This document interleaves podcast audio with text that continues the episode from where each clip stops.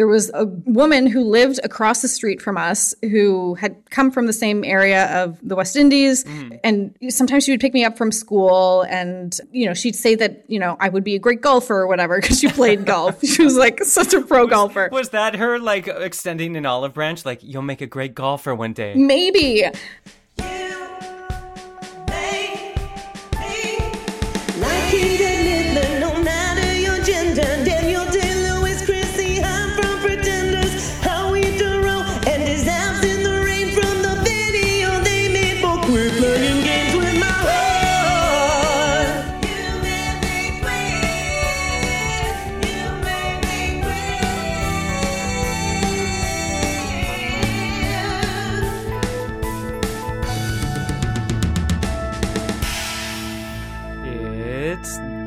April. Hi, I'm Trevor Campbell, and this is You Made Me Queer, the show where I course grind my latent femme energy into cold brewed justice. Do you like that? Uh, that's right. Every episode of You Made Me Queer, I invite a hilarious guest on, and together we point the finger of blame at who and or what is responsible for the both venial and mortal sin of making us queer. How are you? Welcome back. It is Thursday, which means it is episode day. It is also April 1st. So happy April Fool's Day. If you are a French speaking person, Joyeux Poisson d'Avril, which is like April fish, basically. Did you know that? Did you know in Culture Corner that in some French speaking countries, people slap paper fish on one another's back as a prank, and you walk around with a paper fish on your back all day. That is the extent of the activity, and I like that. I don't think it's a COVID friendly activity. So, what could we do instead? Can I throw a fish at you from two meters away or six feet if you are non metric? That's up to you. That's out of my hands. Let's let the politicians decide. I have some news to share with you. A few things. First of all, Critty, one name Critty, who wrote and performed our incredible theme song, has uh, been slowly chipping away at some new audio clips for the show. So you're going to hear them kind of gradually creeping in over the next little while. There is one in today's episode. Can you find it? Listen carefully for this delicious uh, little piece of music written by Critty. Again, you can find all of Critty's music at lavenderbruisers.bandcamp.com. Also, yesterday was International Trans Visibility Day. Uh, so we talked already in the show before about how trans people are responsible for so much of the activism that has led to equity and equality for other queer people, even though they often do not equitably benefit from this progress, especially trans folk who are black or people of color. I think one of the best ways to show support on a day like this, rather than like and share an Instagram post, which is fun too, is if you are in a position to exchange power or money, which is sometimes the same thing, uh, to trans people or trans benefiting organizations. So I'm sure you have one in your area you can find to give it a quick Google search. If you are totally not sure where to go, one that I can recommend is Trans Lifeline uh, a trans run organization that provides peer support for the trans community. They are at translifeline.org. You can donate on their page very easily. You Made Me Queer has made a donation uh, to support them in honor of International Trans Visibility Day, and you should too. Okay, so today is episode nine.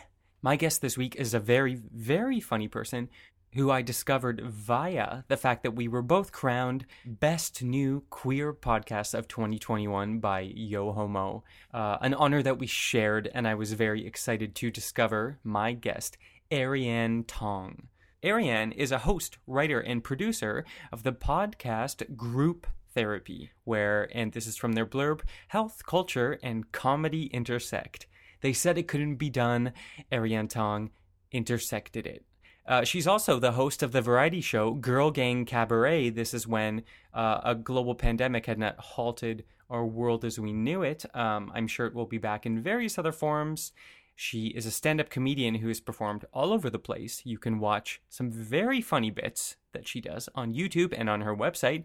She's also a writer for The Beaverton, which is kind of like Canada's version of The Onion. Get into it. Oh, yeah. And one more thing to mention obviously, we curse on this podcast, so it's probably not uh, child friendly, you might say, but I did want to let you know that today's episode has some slight descriptions of sex acts. So if you have any people in the room who are uncomfortable with said descriptions, I wanted to give you fair warning to usher them out. Perhaps uh, put on some large headphones over top of their ears, playing soothing ocean sounds while we describe said sex acts so that they will not hear about them. I don't think it's vulgar per se. Well, one part is a little bit. Anyway, you've been warned. Uh, choose your own adventure, as they say. So, without further ado, please enjoy my conversation with the wonderful, the hilarious, the accommodating Arianne Tong. You made me queen. You told me you were gonna look rough, and you look like cute and chic. I threw on a little bit of lipstick, so it goes a long way. I was like a bit of a dark lip situation. My mom is like old fashioned and she would not let me leave the house without wearing lipstick when I was younger. So now it's just like ingrained. It's like, at least if you do anything, put on lipstick and we'll be fine. Good as gold. That's right. That's right. It's like clothes and lipstick. As for myself, I'm not wearing lipstick, but before getting on this call, I threw a handful of cinnamon hearts into my mouth. So you're on fire, baby. I am on. I'm feeling the sugar and cinnamon rush as I've reached sort of the latter half of my 30s, and I will not say specifically which year. I've gravitated more towards old people candies, so I'm very much like a hard, dusty sweet. Werther's. Yes. Yeah, that's great. I, I, I couldn't agree more. Uh, I've always been on that vibe, so I'm glad to have you join me. Are you a hard candy girl? I love it, but I'm not okay. So this it can be taken sexually or not, but I'm not like a I'm not a sucker. You know what I mean? Like I don't Disgusting. like to wait. I'm very impatient. So what happens is that I just usually end up eating so much more because I just I just chew and then I'm done in like two seconds. But I'm like, yeah, I really enjoyed that. So I'm the same. I like Tootsie Pop is one of my go-tos. Like if I'm going around on a summer bike ride, I've just got the Tootsie Pop. But maybe, yeah, I would say I get maybe five minutes out of it before I've chewed the whole thing. Right. I mean, what are you gonna do? Life is short, especially now. it's too short. Yeah, you you basically just have to take every day as it comes. It's so beautiful. uh, and just hope for the best. Yeah, have have zero expectations because it can just be taken away in a dash. If we've learned nothing else, it's that. Yes, But you're on Toronto Island right now, right? I am on Toronto Island. Have you fled humanity? What's this about? Yes, well, in in a way, it's so that my partner won't kill me for uh, for being so annoying uh, and just we live in like the standard t- Toronto apartment, which is like I don't know, like 500, 400 square feet. I have no idea how many square feet, but it's too little for two people. It's like the size of a Honda Civic. Exactly. Yeah. Exactly, Trevor. So I'm just I'm I'm on a little bit of an artist retreat right now. I'm as you can see behind me and I'll describe to the viewers there, there's some jokes, Mm-hmm. some freshly written jokes back there. So- Arianne just gestured to it's a bulletin board with r- red strings going all over it from pictures of different people. I am a crazy person.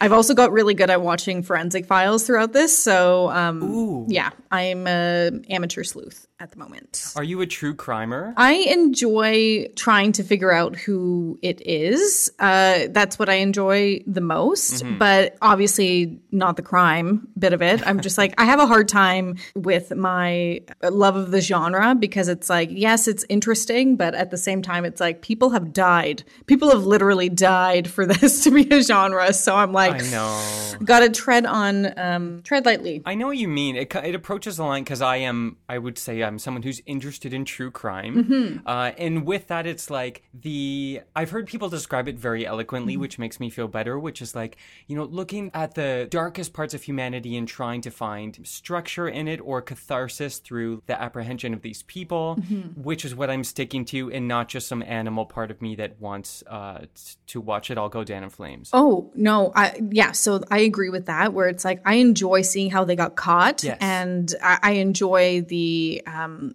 like people getting their comeuppance. I hate seeing something where like it's not resolved at the end, like unsolved mysteries. go fuck yourselves, okay? Like honestly, like you can't just build it up. That's their whole shtick. Yeah, you can't just build it all up and then just let me like wonder, like, did I meet this person? Like, can't, come on, it's messed up. And it seems a bit like like you're a writer and you you produce a lot of media, so like it does seem like unfinished work. Mm-hmm. Where at the end they're like, "We got this far. If you know how it ends, can you please call us because we're stuck." yeah, uh, you know what, Trevor? It's just lazy. It's just lazy work. It's just lazy. if you don't know the ending, just make it up yourself, okay? Let some people sweat. That's right. Insinuate. I want an ending. I want you to tell me who you think it is, and then we'll start a Twitter campaign, and then we'll get that person thrown in jail. Is is the ending that I want? I think that sounds great. I don't know too much about the legal system, but I don't imagine that would ruffle too many feathers. You know what? That's basically how life goes right now. It's like Twitter decides, Reddit decides That's right. who gets investigated or not. Like that's just the world. Up to a certain point, and then it's full on the Coliseum, where it's like it's either you or you. So we're gonna put you into this pit and watch you cage match to one of you dies. A hundred percent. And I'm here for it. Honestly, we've gone back to the old days, and you know what? I'm okay with it. I'm not in the pit. No, uh, get me in that VIP, a bit of bottle service. I'll watch it. I'm collecting every receipt I have, like, if only to prove that I did not commit murder. So I'm never going to be in that pit. You mean you got to live a clean life? You mean like the the receipts are alibis? yes, hundred percent. Uh, you have to keep a paper trail. Okay, so you're like, no, I was at dollar store that night buying a hairbrush. I was not anywhere else. A hundred percent. And you have to wear something that is distinctive about you, so that people remember your face. That's why I always wear bright red lipstick so that people will say that person with the amazing lipstick that I saw, she was there. I definitely remember that. That's also the benefit of wearing lipstick. Maybe I'll start doing it too. it's a good argument to brand yourself because then, yeah, if you're really one of a kind, you're not going to get mistaken for the axe murderer down the street. Exactly. Exactly. Listen up, millennials. Get that on your TikTok. We need to start our own true crime. Let's do it. We're Let's only like five minutes in, and we've we've already discovered that this is the next project for us. no, the- you know what? The time feels right. The groundwork is there. Mm-hmm. So it's uh, us solving crimes or insinuating about who committed crimes. But what about this? Because you said lipstick is the answer to a lot of things, Yeah. Uh-huh. if I understood you correctly. So if I start wearing lipstick full time, it can be a sort of lipstick. Yes. There's something there. Oh, we could do something like femme fatale, like Yes. something along those lines, something catchy but also sassy at the same time. Yeah. I'm loving it. And I wear a lot of toques, so I think this is this is becoming a bit of a parent trap sort of. I do look like I'm about twin thing. To like go solve a crime, like like Harriet the Spy ask like undercover. You do. I, I would be like currently on the island. I'll be like island crime hunters or something. Like it's like only one of three people because there's only three people on the island right now. on Toronto Island, yeah, it's a very small pool of culprits every time. Yeah. maybe a cat. So why don't we move move that straight into the reason you're here today, which Amazing. is speaking maybe about true crime and sort of the evil conspiratorial forces at work that we are not aware of until it's too late. Until you know the the person with the red lips has axe murdered us. So one of those things that we did not know was the predator in our lives was queerness, of course. The call was coming from inside the house the whole The time. call was coming from inside the house. Mm-hmm. We didn't know. We were using rotary phones. How were we to? Can't trace that shit. So anyway, the point is now we know, and now we're adults, and we have microphones of our own, so we can say whatever we want. And a lot of the time, that's angry. so I want to give you an opportunity to unleash the call for reparations on who and what was responsible. So Arianne, what made you queer? Oh my goodness. Okay. So, what made me queer is a combination of things which I'm sure that lots of your other guests have have kind of tried to parse out during their their time on this show. Looking back in retrospect, I don't know how I did not know that I was queer for so long. Uh, I, think that it was just willful ignorance at a certain point. For example, I was going through my family albums with my mom uh, not too long ago and looking at pictures of myself. And I'm thinking, like, this is a lesbian. Like, this is, I don't know how you thought that this girl was going to one day just have like her happily ever after with some like crazy debonair like prince like down the line like they, they were constantly trying to like figure out when i was going to get my first boyfriend or like you know kind of like making comments like that Uh-huh. Where, and where did you grow up? Do you have any other siblings too? Yes, so I I might as well have been an only child just because I'm ten years older than my little brother and ten years younger than my older brother. So like we all are kind of like spaced out in time. We all exist as our own individual people, but we don't necessarily have um, we haven't had the closeness of like you know people growing up at the same time. You know what I mean? Totally. Right now we're all basically adults, so this is when this is our time to shine. Basically, we've all become like great adults together. Right. So you were kind of growing up, going through those early years by yourself. Exactly. So I, and as such, and having no template for what a queer person looked like, we never talked about it in our family. As far as I knew, I didn't have any other, you know, examples of what a lesbian was. I had a gunkle, a gay uncle, and he was so amazing and um, always entertaining at every family event. But it was still kind of like a niche thing, right? But was he an out gunkle? Like as a child, did you know him as gay? Yes. So I knew that, you know, we loved him and everybody loved him, but it was like, you know, in Caribbean culture, West Indian culture, it's not, it's still not like amazing to be gay. You know what I mean? It's not like the overarching uh, narrative. Uh, and, you know, most places in the West Indies and other places in that area are, you know, it's still illegal to be queer. So it's not, you know, we can say that, you know, we were accepted in all these things, but I can just imagine how hard it was for uh, my uncle to be out and like to have come out when he was younger and stuff. So God, yeah.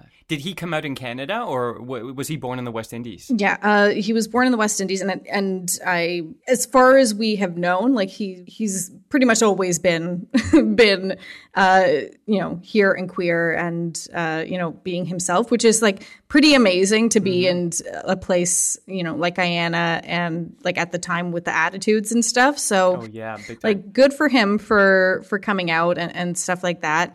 I i just like never had the conversation though. Like i didn't know what it would be like to do it myself sure, yeah. at any point and and i was you know i was born here so i'm can, a first generation canadian and i went to catholic school so i had no freaking clue No, oh God, of course. They barely even told you what your own body was. Exactly. Let alone, Exactly. Yeah, no So- hope. me too. We're survivors. yeah, we're survivors of the Catholic uh, Catholic guilt, Catholic, Catholic uh, education system. Like it, it was just a, a time, and I feel like I just sort of, you know, did a lot of what you know a lot of us do is just we internally like sort of shut it down, repress it. Uh, we accumulate an incredible amount of internalized homophobia, even though like we, you know, we say that we're okay with people who are gay, but we're just like, oh, uh, but I, I couldn't be gay, or like bullshit stuff like that that makes you, you know, it doesn't, you you rationalize it and, and stuff. So it wasn't until I started going to therapy and like had moved out, had started my life uh, away from my family that I was like able to explore, you know, myself uh, as a human being. It just sort of like all sprang from there, and then I eventually I felt more comfortable coming out. But um, there's a whole bunch of like experiences I had growing up that I was like, "Am I gay?" I Yeah, I, so I want to know what those are. So interestingly enough, it sounds like Gunkle didn't make you queer. Yeah. Mm-hmm. Because even though Gunkle was around, and I really like saying that word. Yeah. Um, because that wasn't maybe fully contextualized, or it was just like, oh, that's him, but that's no, obviously not me. There's Yeah. no connection point, so that didn't really serve to do anything. I think that if I had a gay aunt, Yes. like I would have had more questions and I would have like, you know, wouldn't have been a big deal. Like, cause she would have already blazed the trail for me. You know what I mean? But having to, cause yeah, it's not the same thing necessarily. And, uh, you know, the attitudes of the lesbians or the, the presumed lesbians in the West Indian community that I could I could tell growing up. Uh, I know that there was there was two examples. There was a woman who lived across the street from us who had come from the same area of the West Indies, and sometimes she would pick me up from school, and you know she'd say that you know I would be a great golfer or whatever because she played golf. She was like such a pro golfer. Was that her like extending an olive branch? Like, you'll Maybe. a great golfer one day. I'm just like, did did she know? I'm just like, I want to ask her. I'm just like, did you have gaydar? And you were just like, this little kid's gay as fuck. I'm gonna like, I'm gonna like, Right. uh, drop breadcrumbs so that she figures it out. Golf is a pretty safe breadcrumb. Yeah. Yeah. She just like uh you know encouraged me to do sports and stuff and I was like, yeah, I like sports. I'm like this kid who like basically I looked the same way as I did back then basically. So um yeah, just sort of like a tomboy uh type look and um yeah, so that was my one example of uh, presumed lesbian, uh, who I found out was an actual lesbian. And then uh, my other example was uh, somebody in our family friend circle who, you know, was into motorcycles and was like, you know, doing presumed men's activities. And even the mention of me riding a motorcycle, my dad shut it down like right away. And he's just like, that's like a masculine thing. Like, so oh, okay. my dad is like, you know, he's he was a pussycat. Like he I don't think right now, like in retrospect, like I don't think that he would have had an issue with me coming out. I was more afraid of my mom. Hmm. But, you know, there was a certain line that it was like, you know, you were kind of ridiculed if you showed more masculine tendencies or whatever. And, you know, I perceived it whenever I would whenever I would be myself, which is a little bit more masculine than the average gal, like mm-hmm. I would see my my family or something like make a make a comment about it or or something, you know? So Yeah.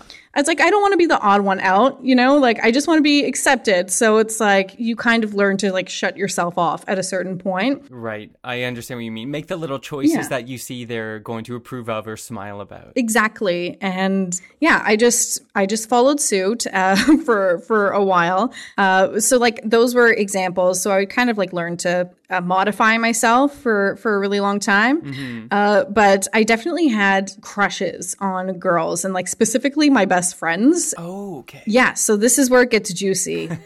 Do tell. that I mean this isn't like a like that big of a secret because I feel like everyone kind of you know knows or has assumed uh, by now that it's like when you're not out everything feels more intense than it actually is. Oh, yeah. So every female friendship that I had that I was like, you know, I had a strong best friend relationship with, I have built up in my mind and there's like there's literal diaries full of lesbian fan fiction for every best friend that I've had before I, before I came out. And those need to be released. There's an audience for those. And I will make everyone pay for them because it's good stuff. should. It's golden. You'll find it on my Patreon one day.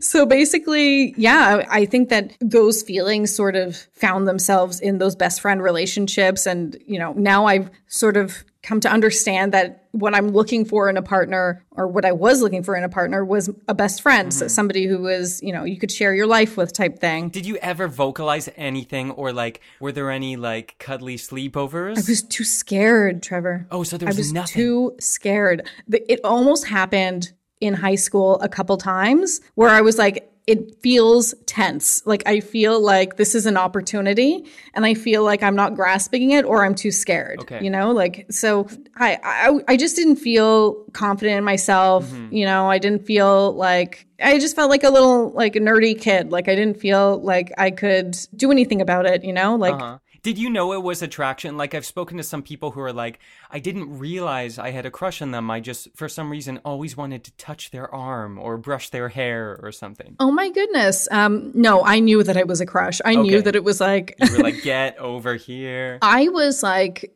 torn apart. I was, you know, all my feelings were like built up into this like melodramatic thing where, you know, if I wasn't going to be with them, I wasn't going to fall in love ever again type thing. And like just feeling so upset every time they brought up like that they were going out with a guy or something. And I'm just like, damn it, why can't I be the one that you love? Don't you know? You're tearing me apart.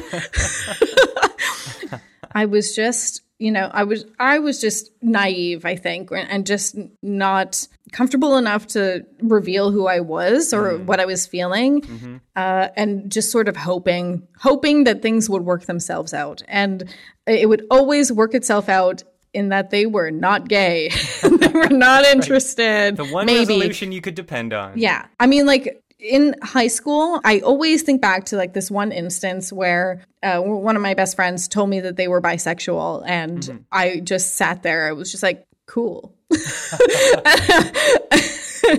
and I thought, and now every time I look back, I'm just like, that was a definite invitation to like either reveal that you also were bisexual and were interested, but I just like let it linger and I was just like, great pal. Oh no, do you think they had a crush on you and that was their moment? I don't know, maybe maybe. Maybe. But this person was always more like dating guys and and stuff like mm-hmm. and I was just I I actually don't know. Like maybe I've always wondered like I've always thought about like asking, but I'm just like what's the point? We've already both gone on with our lives and like I don't care. Yeah, what would that change? Although, uh, person, if you are listening and you recognize Arianne in this situation, slide into those DMs and let her know. Yes, but also my girlfriend currently reads those DMs, so be shoot. careful. Okay, okay, never mind. But yeah, answer though, because I'm like actually just curious. or email the show, you made me queer at gmail.com, and I will pass the answer on Oh, yeah. confidentially to Arianne. there we go. That's yeah, that's juicy. I like that. I like the middleman. Okay, so we've got some high school Yes. uh, misconnections. So up until this point, nothing is making you queer. It sounds like. Okay, so uh, I we have some best friend situations. We have, you know, I, I was convinced that I was like gay for specific people. You know what I mean? Like I had convinced myself that it was only like a few specific individuals, and it was just kind of like a one off. And then, like, I met the most recent best friend I had before I came out, uh, and I was like, like this one is gonna break me. So, like, I actually just like I I basically just like went to my therapy session one day and I'm just like, listen, like this is the situation. I hadn't talked about any any of this with my therapist prior to, this, but I was just like, this is just too much. I feel like I'm building it up in my head because it's like, you know, I'm getting signals, but at the same time, I'm like, I don't really think she's gay either. And like, I don't, you know, it, we work together and it's like even more intense because we work together and I see her every single day. And like, I just like, I just like love everything that she's about. Like I love the personality, just everything. And I don't know what to do. And so she just basically told me to like explore those feelings and like, you know, not consider myself, you know, just closed off to the future of ending up with a man at some point and like having the generic template of what people tell you your your life is supposed to be. Like just open it up a little bit. Like why can't you have the same things with a woman that you've imagined or people have imagined for you with a man basically. And did, did that feel okay, or did that blow your mind? It blew my actual mind and I know that it's not I know that it sounds really simple, but when you're in the situation and like you've just been convincing yourself over and over again that you know you're a certain way and you build up your identity and uh, you just want to be liked and accepted by the people you love in your life and just people in general like you know i know that it's a harder life to be queer you know? Like it's not as cookie cutter like you have to you know really try to find a great partner. You have to try to you know make yourself understood by other people. Mm-hmm. You have to you know there's all these other things that you don't think about when you're presenting as straight or like living a straight life. And you know that's okay too if you're actually straight. But if you are not straight like you know you're just making life you're just turning away from you know the the reality of what it is you're like you're basically in denial which i was Oh yeah, and then you're just like a like a. Sh- I'm doing a weird motion. It's like a shaken bottle that's like Yeah. it's gonna explode at some point. It's like the yeah the beer can. exactly and Exactly. i so that did blow my mind that somebody in the form of my therapist gave me permission to think about things in another way and to make me aware of the fact that i had internalized homophobia that i didn't know about and I had no idea about that. And I felt really gross afterwards, where it was like, why is it okay for somebody else to be gay, but I'm so scared of it and I would never want to be gay right now? Like, what that is so wrong to be saying that I have gay friends and am I really an ally if I wouldn't put myself in that position? You know, what's so bad? But you know what? I think that's really common. That was my experience too. Where and it's funny because I went to music theater school, but I had to come out twice because I came out. Mm-hmm. Oh, actually, when I was around seventeen, and I was like, "Great, I'm so comfortable with myself." Mm-hmm. And people would say, "Oh my God, we had no idea that you were gay." And my response would be, thank you. yeah. Which, like, whoa, the alarms go off. Yeah. But then later I mm-hmm. realized, like, oh, like, why would you ever perceive that as a compliment? And then mm-hmm. coming from Catholic school, the enormous internalized homophobia. Exactly. So I get it. Yeah. So you just have to, you know, rethink all those things. You know, like as we said the, in the beginning, that the call was coming from inside the house, and like you don't know. And I think that it's just so poignant today, where it's like everyone thinks that they're right, and the the way that they think is right, but the way that you think can be totally wrong, and can you can be so much happier if you just admit that there is another way and it's probably you know better better for everyone that you just live your own truth you know? So, did your therapist make you queer? my therapist kind of made me queer. Okay, so blame number one. yeah um, blame number one is uh, my first therapist was so fucking hot too. I was just like not truly comfortable like revealing any of that at first because i'm just like she's so hot. She's gonna know that she's so hot and like i'm attracted my to my therapist. You need like a side therapist to talk about your exactly main therapist with? Okay. exactly and uh, truly just like i've been in love with every therapist that i've had since just because like being like able to talk and not being interrupted is the hottest thing ever on its own like it's just so great And so rare. and it's so rare everyone just must be just jizzing for their therapists like all over the place like if you're not you'd have the wrong therapist That's true. If you don't want to sleep with your therapist, I hope mine isn't listening.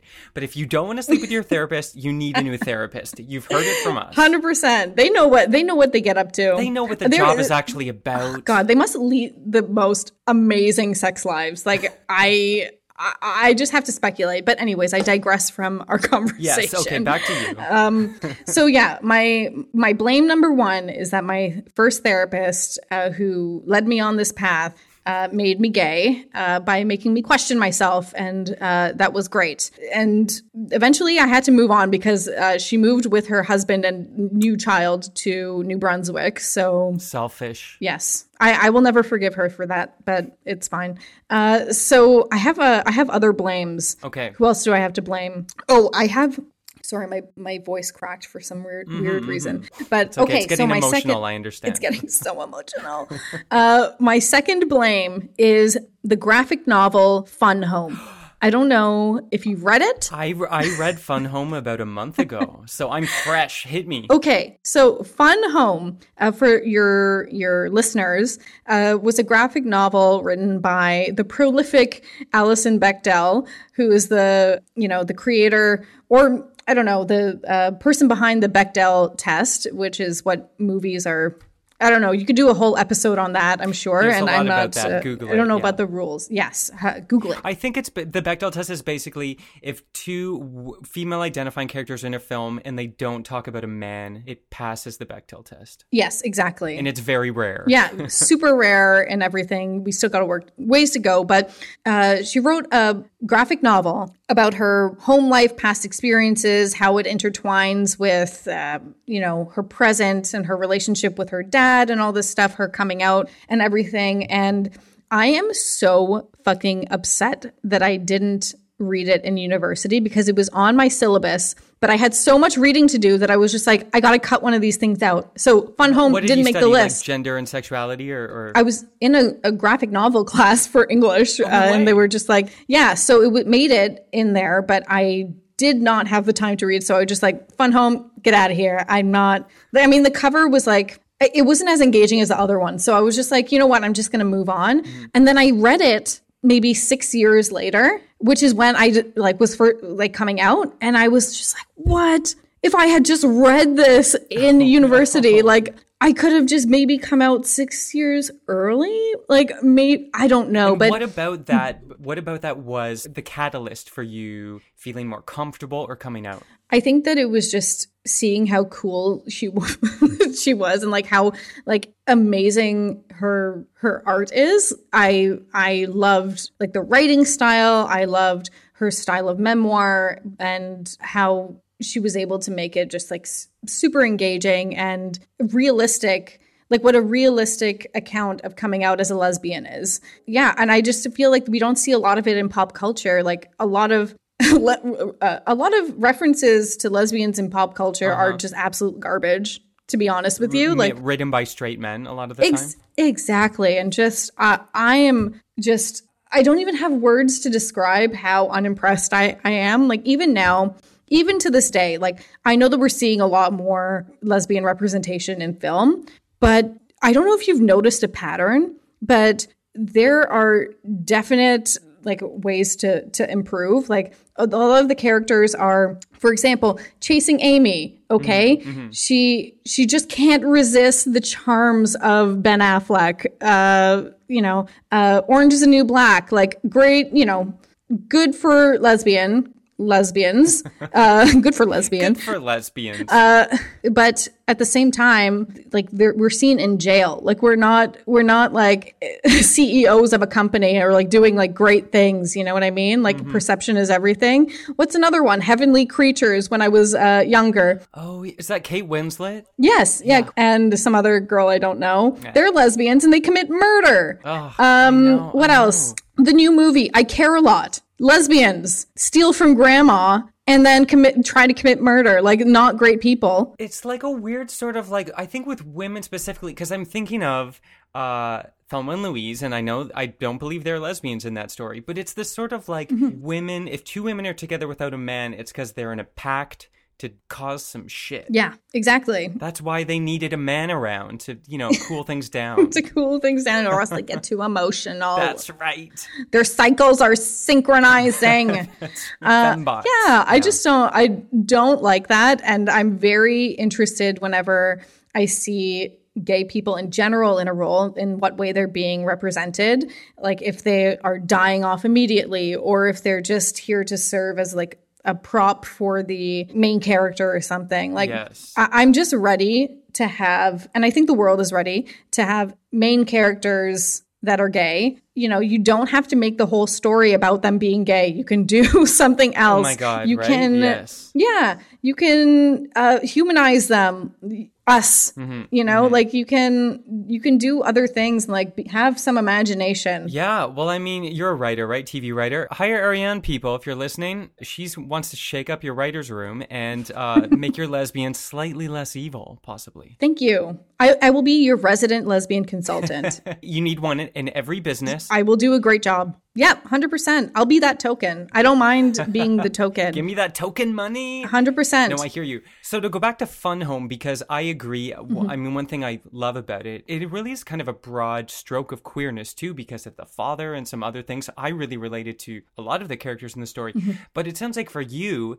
it was work you could imagine creating, and it was an author you could imagine becoming. Does that sound right? A hundred percent. Yeah. I, I definitely identified with her and the experiences of her growing up and not feeling like you quite fit in and there was something off, Yeah. but you didn't know what it was. And, you know, I when I read it, I was just like, I wish I put those pieces together and I wish that I was brave enough to face it head on rather than just, you know, be in this purgatory for so long. And, you know, lesbians in general are portrayed to be one of two ways, which is either you are butch and you have, you know, your hair short and, you know, you're m- more masculine, or you're super femme and guys still want to sleep with you. And, you know, it, and, you know, the butch lesbians think that you're not gay and you have to explain to them that you're whatever. Yeah. But it's like the, the spectrum is so full of all different kinds of lesbians. And like, I have long hair. I constantly get mistaken for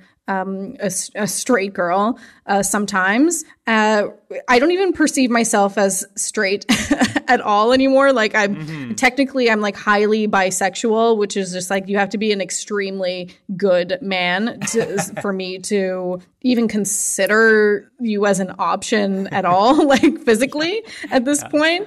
Um, and I think my my partner identifies the same way. So it's just like, yeah, it's just it's just a wild world where you know I don't understand why the polarization needs to exist. Like almost in every community, it's like I know, right? you know the middle ground exists.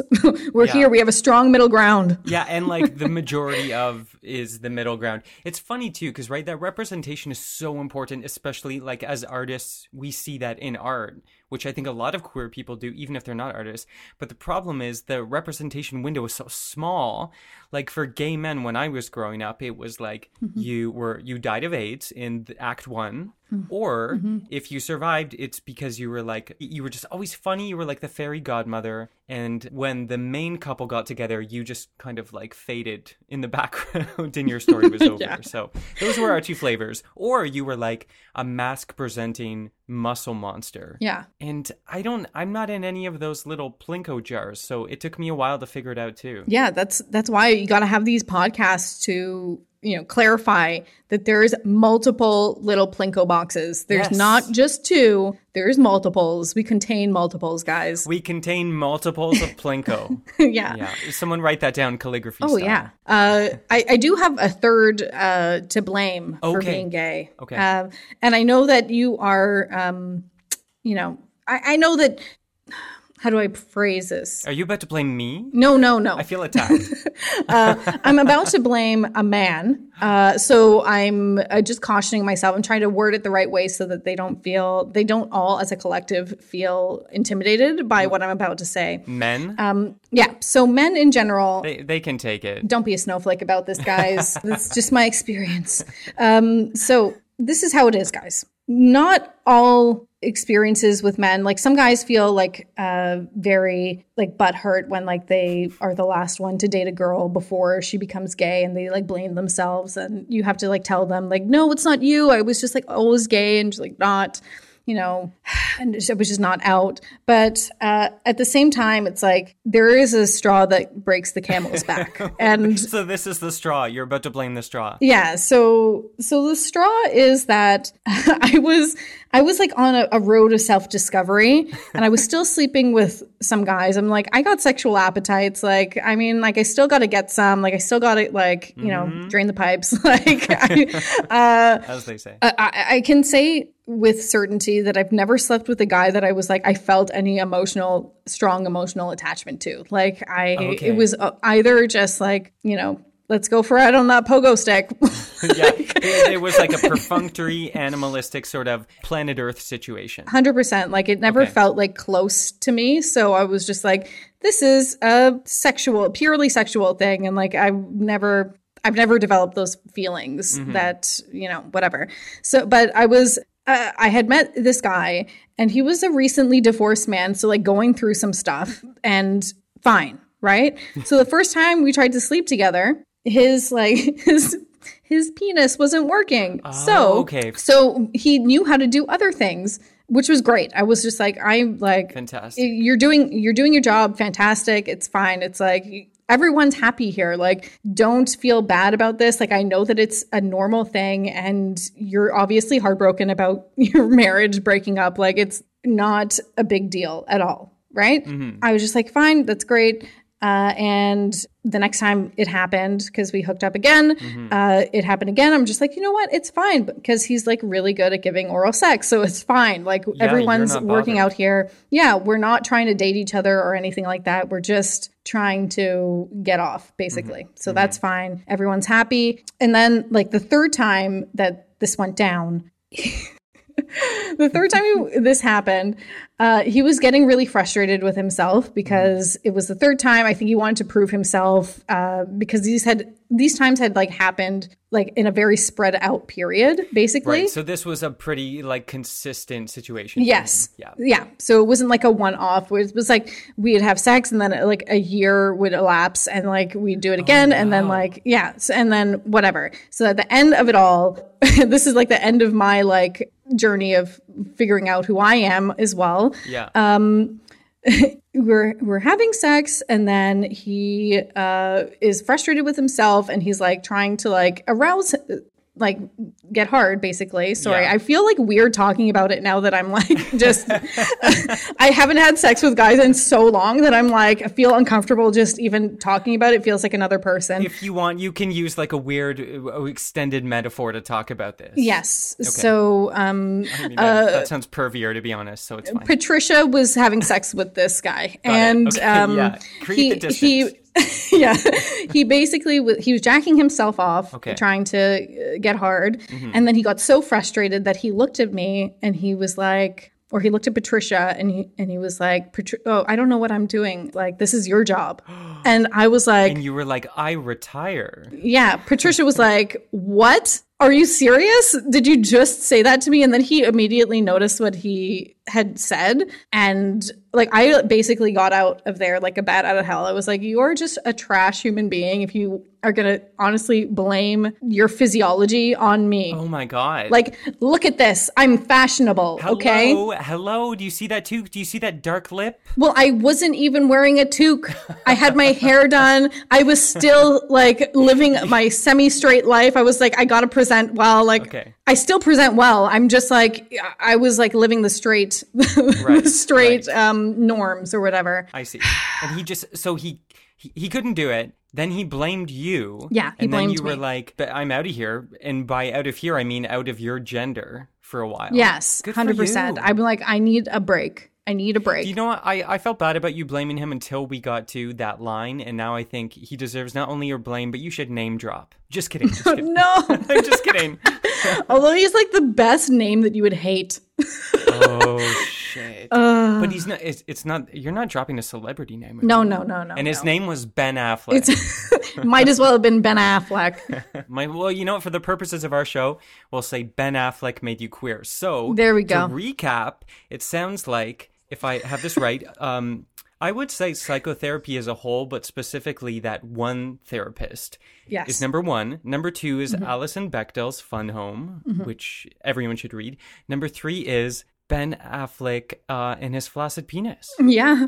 ben Affleck's flaccid penis should be the title of this episode. and the title of our true crime duo show. We've got it all now. We did it. We came full circle. We've came full circle. Uh, I hope you feel cleansed through the blame because I wasn't even involved and I feel cleansed.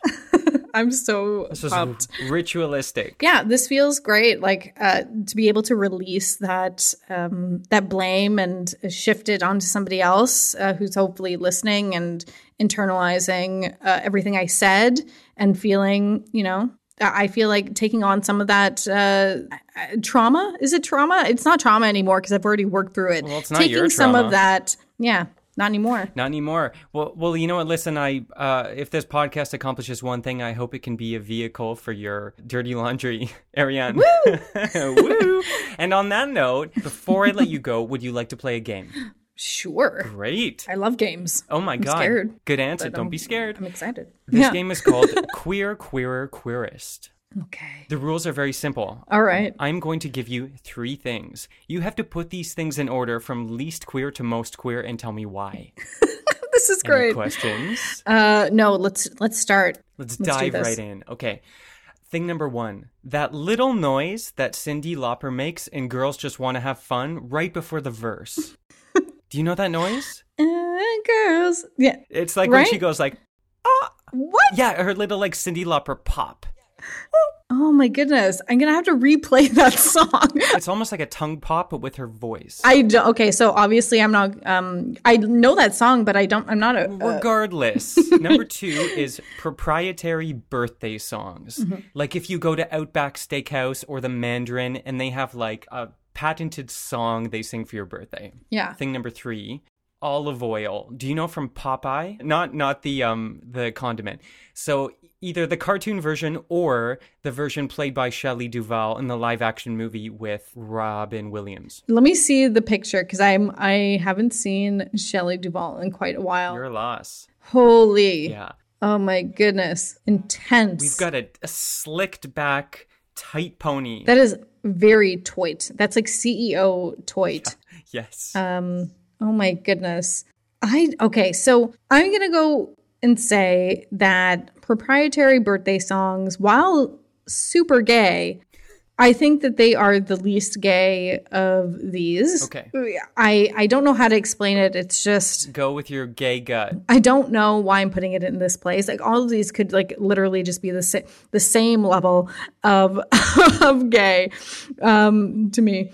But I just feel like there's nothing that is like inherently like queer about proprietary birthday songs. It's just like a whoa. Okay, right. It's like a personalized thing, which I guess like could make it queer. It's just like those little details. It's like, that's good for you. It's fine. It's just. Yeah, it's like, oh, one of your shifts was a choreography rehearsal Yeah. and a vocal rehearsal to learn this song, and you work at Outback Steakhouse. Good for you. Work it out. Yeah, it's true. It's ju- it's so random now that you bring it up. Like I've I've never thought about it. It's so weird because they had to rehearse that. Yeah. Where they're like, Jerry, watch the cutoffs. And for sure a queer person brought it up. Yeah, for sure. Yeah. And I wonder who writes those. Like, are they? Is it an agency? Exactly. And like, yeah, someone was just like wanted an excuse to choreograph something. One of the theater girls who's Yeah.